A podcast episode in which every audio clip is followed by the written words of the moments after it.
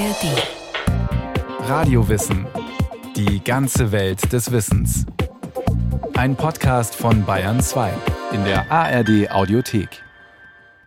Sie können über 1500 Jahre alt werden und gleichzeitig wissen wir noch so wenig über sie. Flechten. Diese Meister der Extreme sind außerdem sogenannte Bioindikatoren, denn sie reagieren auf menschengemachte Umwelteinflüsse sehr empfindlich, was einige Arten schon an den Rand des Aussterbens gebracht hat. Gleichzeitig sind noch viele Flechtengeheimnisse nicht gelüftet. Zum Beispiel werden in ihnen Inhaltsstoffe vermutet, die auch für die moderne Medizin äußerst interessant sein könnten. Bernhard Kastner spricht mit dem Biologen Tassilo Franke über die wundersamen Flechten.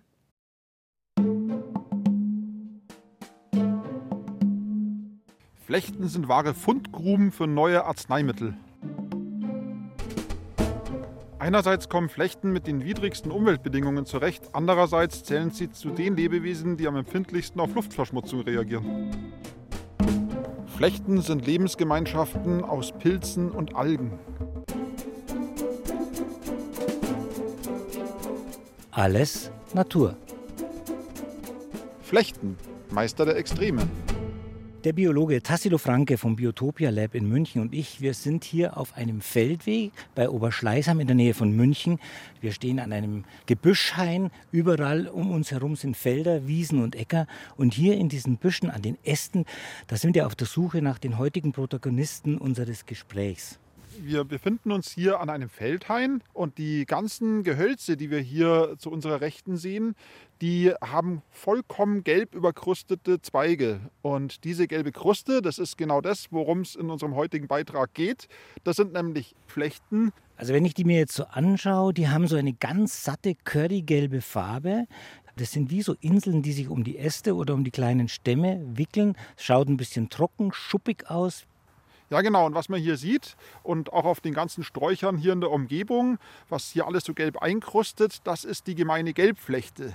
Und äh, sie gehört zu einer riesigen Verwandtschaft von Lebewesen, von denen man bisher ungefähr 18.000 Arten kennt und die auf der ganzen Welt verbreitet sind, die schon seit über einer halben Milliarden Jahre auf unserer Erde zu Hause sind. Und es gibt ganz winzige Flechtenarten, die im Inneren vom Gestein leben, die auf der Oberfläche von Blättern leben. Und auf der anderen Seite gibt es auch Riesenflechten, die wie Girlanden meterlang von den Bäumen herunterhängen.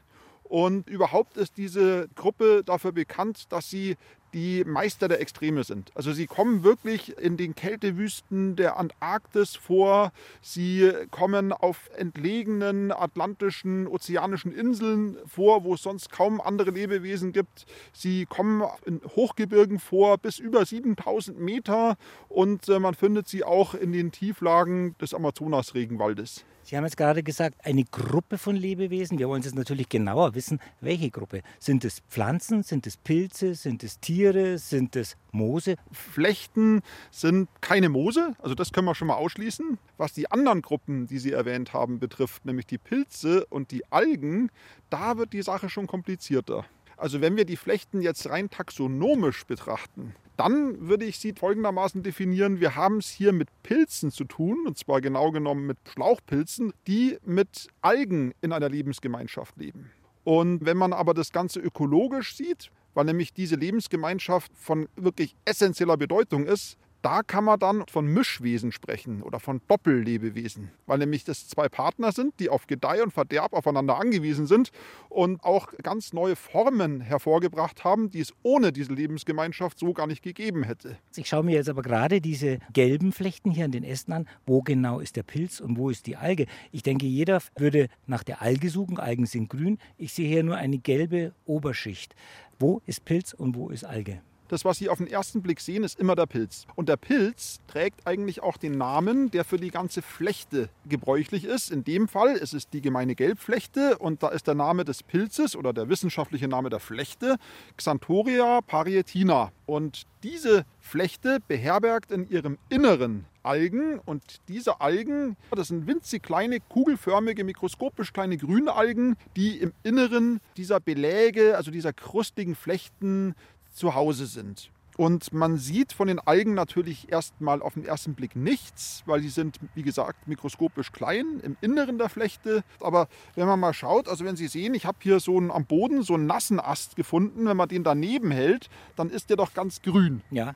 Und zwar und Giftgrün, also richtig grün. So. Und das liegt einfach nur daran, dass hier die ganzen Hohlräume in der Flechte von Feuchtigkeit vollgesogen sind und auf die Art und Weise dieses pilzliche Fadengeflecht durchsichtig erscheint und dadurch sieht man eben, dass da was Grünes drin ist und das Grüne sind die Algen. Also kann ich mir das vorstellen, dass der Pilz die Hülle, den Deckel und die Umrandung von der, von der Alge bildet? Das Gehäuse dieser Alge. Also die Algen wohnen im Inneren dieser Flechte. Und das ist eigentlich auch das, was diesen Flechtenpilz für die Alge so wertvoll macht weil er ihr praktisch Logis bietet. Das heißt, die Alge haust im Inneren der Flechte und dann fragt man sich natürlich, woher kommt die Kost, wenn die Logis vom Flechtenpilz für die Alge kommt. Die Kost für beide, die liefert die Alge, weil die Alge ist imstande, Photosynthese zu betreiben, Zucker zu produzieren. Ein Teil des Zuckers, den behält sie für sich selbst und einen weiteren Teil des Zuckers kann sie an ihren Vermieter praktisch, an den Pilz abgeben und dadurch ist es eben eine hervorragende Lebensgemeinschaft. Also der Pilz profitiert, weil er sich die Nährstoffe von der Alge zieht. Die Alge ernährt den Pilz, aber was hat die Alge davon? Die Alge profitiert in vielerlei Hinsicht davon. Auf der einen Seite ist natürlich dieses pilzliche, man spricht davon Myzel, von Fadengeflecht oder bei den Flechten, weil es so kompakt ist, nennt man dieses pilzliche, ganz dichte Fadengeflecht auch Lager. Also dieses Pilzlager ist wie eine schützende Hülle. Das heißt, es schirmt die Algen in ihrem Inneren vor UV-Strahlung ab, vor extremen Temperaturunterschieden, auch vor Fressfeinden und äh, Krankheitserregern. Und dieses System, was Sie so beschrieben haben, also dass der Pilz die Hülle bildet, dass der Pilz die Alge schützt, umhüllt, diese Symbiose der beiden, dieses wechselseitige Geben und Nehmen, das betrifft jetzt nicht nur diese flachen Flechten, sondern alle Flechten. Es gibt ja wohl mehrere Arten von Flechten. Ich kann mich erinnern, wenn wir beim Bergwandern früher waren oder auch beim Skifahren, da sieht man ja diese Flechten, die so ganz wie so lange graue Haare von den Bäumen hängen. Das sind ja auch Flechten. Ist da das gleiche System, dass eine Hülle der Pilz und innen eine Alge ist? Ja, genau. Ja, was Sie da ansprechen, was Sie da beim Skifahren beobachtet haben, das sind sogenannte Bartflechten. Die heißen auch auf Englisch Methusalems Bart, also die hängen wie Bärte von den Ästen runter.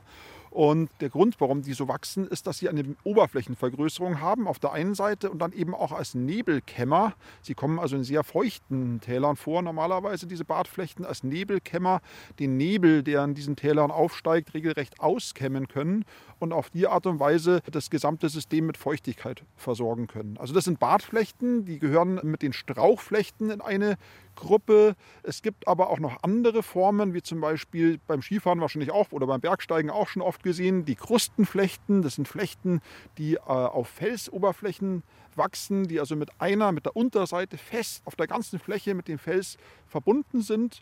Und äh, auf der anderen Seite gibt es dann noch Laubflechten. Das sind Flechten, zu denen auch die Flechten hier gehören. Einige der Flechten, die man hier sieht, die nur an einer Stelle mit der Unterlage verwachsen sind und äh, auf die Art und Weise Ober- und Unterseite gleichzeitig dem Licht entgegenrichten können und so äh, mehr Photosynthese betreiben können. Und solche Laubflechten findet man vor allem an der Rinde der Bäume oder auch auf dem Boden. Und dann gibt es noch eine weitere Gruppe, die Gallertflechten, die ganz gelatinös sind und die äh, hauptsächlich nicht mit Algen, sondern mit Cyanobakterien. Aber wir gehen jetzt zurück zu diesen kleinen gelben Flechten. Ich kenne die ja von mir zu Hause. Ich wohne in der Nähe vom Ammersee und in den letzten Jahren habe ich das beobachtet, wenn dann die Blätter runterfallen, dass die Äste, die früher so braun-grau waren, heute immer mehr wirklich auch diese gelb, gelb-grüne Farbe annehmen. Ich habe diese Flechten entdeckt und ich dachte bis jetzt, das ist ein Schädling, der dem Baum schadet, aber das ist ja anscheinend nicht so. Also Flechten, auch wie hier, wenn man hier mal hinschaut, da sind ja die Äste bis zu den Ansatzstellen der Blätter komplett eingekrustet. Da könnte man wirklich meinen, wir hätten es hier mit Parasiten zu tun, aber in Wirklichkeit schaden die Flechten den Bäumen und Sträuchern, auf denen sie wachsen, nicht. Sie sind vollkommen autark, also sie haben auch überhaupt keine Saugorgane, mit denen sie jetzt irgendwie Pflanzensaft saugen könnten, sondern sie versorgen sich ja durch ihre gelungene Lebenspartnerschaft mit den Algen komplett selbst. Also was Sie da beobachtet haben, das ist wahrscheinlich auch die gemeine Gelbflechte. Und warum wir hier an diesem Feldhain stehen, wo auch alle Äste der Sträucher äh, dick gelb überkrustet sind, das hat einen ganz bestimmten Grund. Und zwar hat diese Flechtenart eine besondere Vorliebe für Ammoniak. Und Ammoniak ist ja ein Gas, was entsteht, wenn Gülle ausgebracht wird. Also im Urin von, von unseren Nutztieren, da ist ja sehr viel Harnstoff enthalten. Und wenn dann dieser Harnstoff abgebaut wird, dann wird dieses stechend riechende Gas, dieser Ammoniak freigesetzt und der geht dann in die Gasphase über. Und dieser Ammoniak in Form von Ammoniumionen, der wird dann von dieser Gelbflechte aufgenommen und ist für deren Überleben wichtig. Und was auch noch hinzukommt, dass es eben ganz viele andere Flechtenarten gibt, die mit Ammonium nicht zurechtkommen. Also für die Ammonium schädlich ist. Und deswegen hat die einen unglaublichen Konkurrenzvorteil und ist mit Ausnahme einiger anderer äh, Flechten, die auch gerne Ammonium mögen, eine der wenigen Flechten, die äh, hier in diesen Feldreihen zurechtkommt mit der Situation. Und deswegen ist hier eben alles so gelb überkrustet. Das finde ich jetzt total spannend, denn wir haben ja am Anfang gehört, dass die Flechten, wie der Titel der Sendung ja auch schon sagt, wahre Meister der Extreme sind. Sie können also unter extremsten Lebensbedingungen im Eis, in der Hitze, in der Kälte, in der Trockenheit überstehen. Auf der anderen Seite scheinen sie, was die Zunahme von dieser Gelbflechte hier zeigt, sehr empfindlich auf Umwelteinflüsse, auf Luftveränderungen zu reagieren. Ja, was, was Sie da ansprechen, ist ja eigentlich wirklich ein Paradox. Auf der einen Seite haben wir es mit den robustesten Lebewesen überhaupt zu tun. Auf der anderen Seite sind aber genau diese Lebewesen die, die am empfindlichsten auf Luftverschmutzung reagieren. Also man kennt einige Flechtenarten, wie zum Beispiel die Riesenbartflechte, die früher in den Alpen weit verbreitet war und zum Teil sogar ins Flachland runterging. Und diese Flechte ist mittlerweile in Deutschland komplett verschwunden. Sie ist bei uns ausgestorben. Sie ist in den meisten Arealen in Europa, wo sie früher vorkam, auch ausgestorben und ist eigentlich weltweit eine der am gefährdetsten Flechtenarten. Und da fragt man sich, warum? Und die Ursache dafür ist eine Substanz, nämlich das Schwefeldioxid. Schwefeldioxid ist ein Gas, was vor allem bei der Verbrennung von fossilen Rohstoffen freigesetzt wird und was sich dann über chemische Reaktionen dann umwandelt in schwefelige Säure. Und die, das kennen Sie sicher noch aus den 80er Jahren, die verantwortlich ist für den berühmten sauren Regen. Und dieser saure Regen, der ist natürlich schädlich für Bäume, aber der saure Regen ist der Tod für die allermeisten Flechten und besonders für so empfindliche Arten wie die Riesenbartflechte. Und wie kommen diese Stoffe jetzt in die Alpen? Ich meine, ich könnte mir das vorstellen, dass es in den Städten oder in Industriegebieten, da kann man sich das vorstellen. Wie kommt dieses Schwefeldioxid in die Alpen? Ja, also wie das Schwefeldioxid in die Berge kommt, klar mit, mit dem Fernverkehr natürlich. Damals gab es ja auch schon Eisenbahnen, die durch die Berge gefahren sind und dort äh, wurde auch Kohle verheizt und da ist dann sehr viel Schwefeldioxid freigesetzt worden, aber natürlich nicht ansatzweise so viele wie in den Industriegebieten oder in den Städten. Aber die äh, Riesenbartflechte hat eine gewaltige Oberfläche, weil sie ja als Nebelkämmer dort eben auch den Nebel auskämmt mit dieser feuchten Luft natürlich riesige Mengen von diesem, dieser schwefeligen Säure auch aufgesaugt hat und das hat ja einfach sehr schnell den Gar ausgemacht. Also andere Flechten kommen damit besser zurecht. Ja, aber ganz geballt tritt dieses Problem natürlich in den Städten auf. Also früher hat man viel mit Kohle geheizt und äh, auch die Industriegürtel um die Städte rum. Da wurden sehr viele fossile Rohstoffe zur Energiegewinnung verbrannt. Und man hat ja auch immer so, so Smogglocken über den Städten gehabt. Und das hat dazu geführt, dass in den Stadtzentren, die haben sich in wahre Flechtenwüsten verwandelt. Also da ist die gesamte Flechtenflora zusammengebrochen, bis auf ein, zwei Arten, die das vielleicht irgendwie noch ausgehalten haben. Und das wurde aber sehr schnell bemerkt von Spezialisten und die haben dann die Idee entwickelt, man könnte ja die Flechten nutzen, um die Luftgüte zu bestimmen. Und da entstand dann in den 70er Jahren die Flechtenkartierung. Man hat also an bestimmten Stellen im Untersuchungsgebiet dann immer die gleichen Stellen wieder besucht und die, die Flechten dort kartiert und ist zu den Stellen wieder zurückgekehrt und hat geschaut, ob es weniger geworden sind, ob es mehr geworden sind und vor allem auch qualitativ, was für Flechtenarten überhaupt da sind, ob wieder eine Art verschwunden ist aus dem Sampling oder ob vielleicht sogar eine dazugekommen ist. Es kann ja auch sein, dass die Luftqualität sich verbessert. Und äh, man hat dann tatsächlich äh, auch so nach einer Weile erkannt, vor allem in Mitte der 90er Jahre, dass plötzlich Flechten wieder in die Städte zurückgekommen sind. Also auch in Gebiete, wo es früher gar keine Flechten mehr gegeben hat. Man hat ja Maßnahmen ergriffen, man hat äh, Rauchgasentschwefelungsanlagen eingebaut in die Verbrennungsanlagen in den Kraftwerken, man hat Treibstoffe auch entschwefelt, bevor sie überhaupt verbrannt wurden. Und man kann wirklich sagen, also die Schwefeldioxidbelastung ist ähm, in den letzten 20 Jahren irrsinnig zurückgegangen. Und das hat natürlich zur Folge gehabt, dass dann die Flechten, die so empfindlich auf Schwefeldioxid reagieren, dann auch wieder in diese frei gewordenen Habitate wieder zurückgekehrt sind und die Städte wieder besiedelt haben. Also ist die Flechte ja wirklich ein Bioindikator für gute Luft. Genau, man kann sagen, es ist ein Bioindikator für gute Luft, aber eigentlich nur eingeschränkt.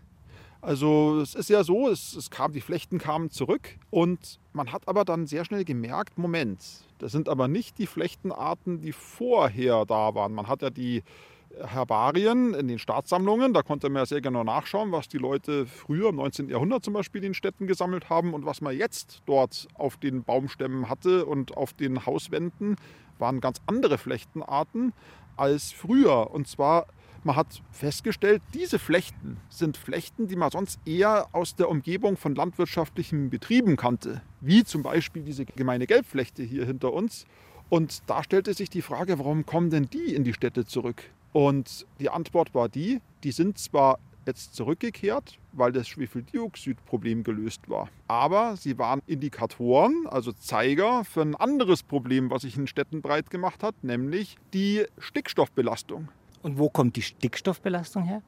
Ja, also 95 Prozent der Stickstoffbelastung durch Ammoniak äh, kommt ja aus der Landwirtschaft und äh, nur 5 Prozent äh, hat man in diesen städtischen Gegenden eigentlich gemessen. Und da fragt man sich, wo kommen denn diese 5 Prozent her? Und die Entdeckung, die war eigentlich sehr überraschend. Der Ammoniak kommt aus den Katalysatoren der Autos. Also ein Nebenprodukt bei äh, diesen Reaktionen, die in dem Katalysator ablaufen, ist dieser Ammoniak. Und eine Aufgabe ist ja, dass man eben Stickoxide vermeidet. Auf der anderen Seite kommt aber eben Ammoniak hinten aus dem Auspuff raus. Und jetzt passiert Folgendes. Jetzt geht dieser Ammoniak in die Luft und gleichzeitig gehen auch Stickoxide in die Luft. Und wenn die sich dann in der Atmosphäre in Gegenwart von Ozon und Wasserdampf begegnen, dann bildet sich ein Salz und zwar das Ammoniumnitrat. Und das Ammoniumnitrat ist ein Feststoff und als Feststoff bildet er Staub und das ist dann der berühmte Feinstaub, der sich da bei den Städten bildet. Also 50 Prozent, die Hälfte, müssen Sie mal bedenken, von, von dem Feinstaub ist nicht Reifenabrieb, Ruß oder Bremsbelegabrieb, was man sonst immer so unter Generalverdacht hat, sondern die Hälfte des Feinstaubs ist Ammoniumnitrat. Und der Feinstaub, der rieselt natürlich dann wieder auf die, auf die Erde runter, der schwebt nach unten, der setzt sich hier auf den Ästen der Bäume fest. Und äh, wenn dann dort diese gemeine Gelbflechte wächst, dann ist die wie im Schlaraffenland. Da hat sie jede Menge Ammonium. Und äh, für alle anderen Flechten, die mit Stickstoff nicht so gut klarkommen, ist es dann Ort eine No-Go-Area eigentlich.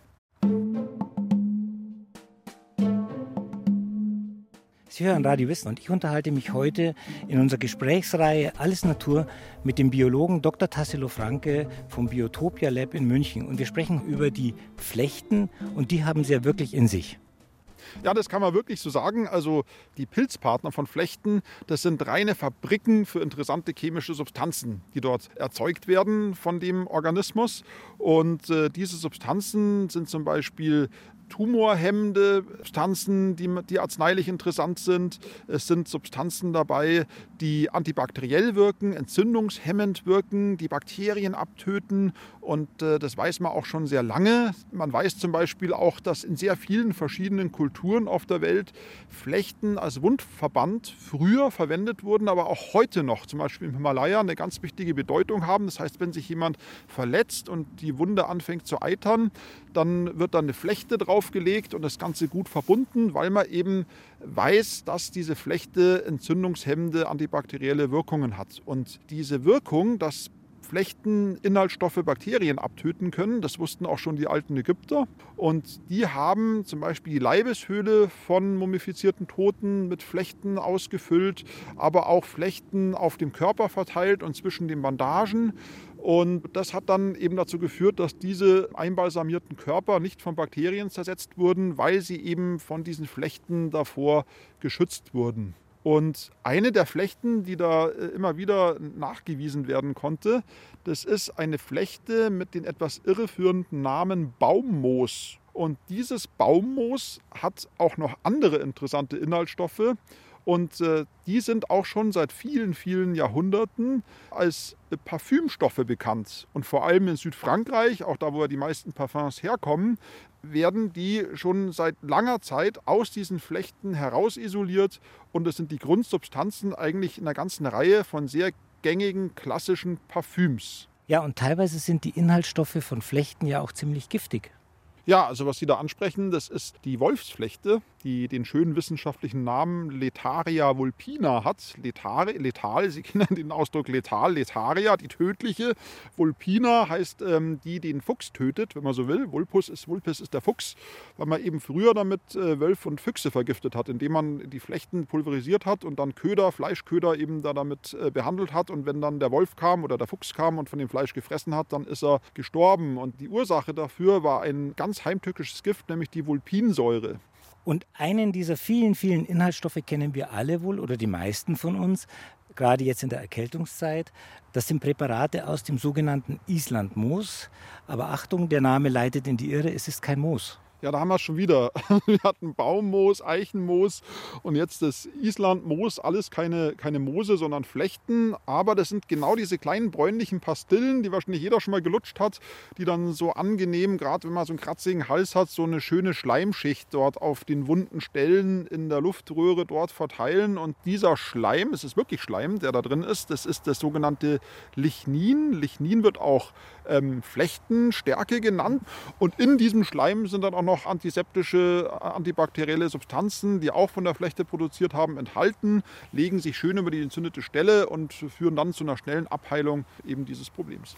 Das sind ja jetzt schon einige hochwirksame Wirkstoffe, über die Sie hier gesprochen haben, aber es sind noch längst nicht alle in den Flechten vorhandenen Stoffe entdeckt worden. Ja, genau. An den staatlichen naturwissenschaftlichen Sammlungen Bayerns hat eine Forschergruppe vor kurzem eine ganz interessante Entdeckung gemacht. Und zwar, sie haben sich die Erbinformationen von verschiedenen Flechtenarten genauer angeschaut und haben dann Gene entdeckt, die bestimmte arzneilich interessante Substanzen kodieren.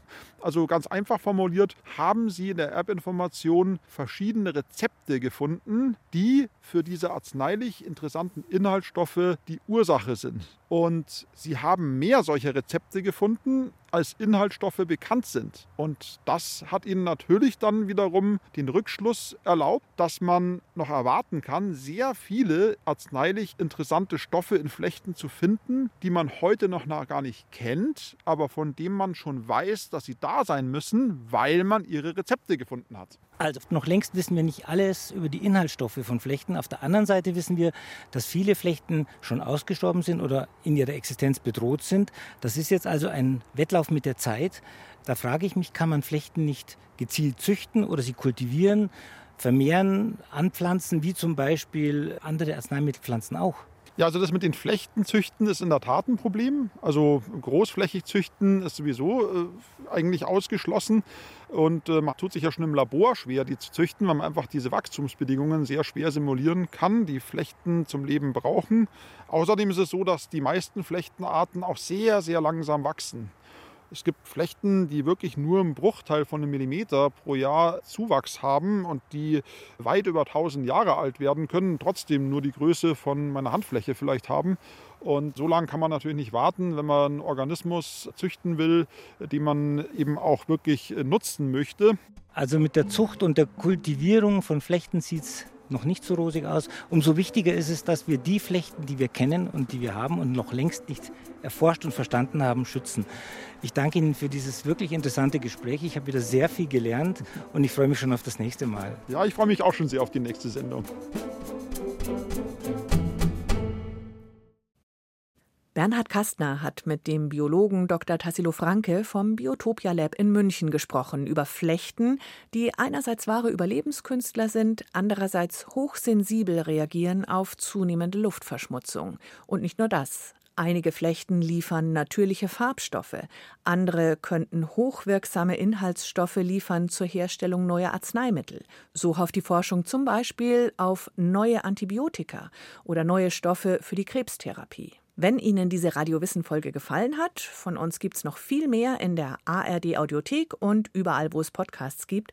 Zum Beispiel auch eine Folge über eingewanderte Pflanzenarten oder über die Bedeutung der Moore oder auch über queere Tiere.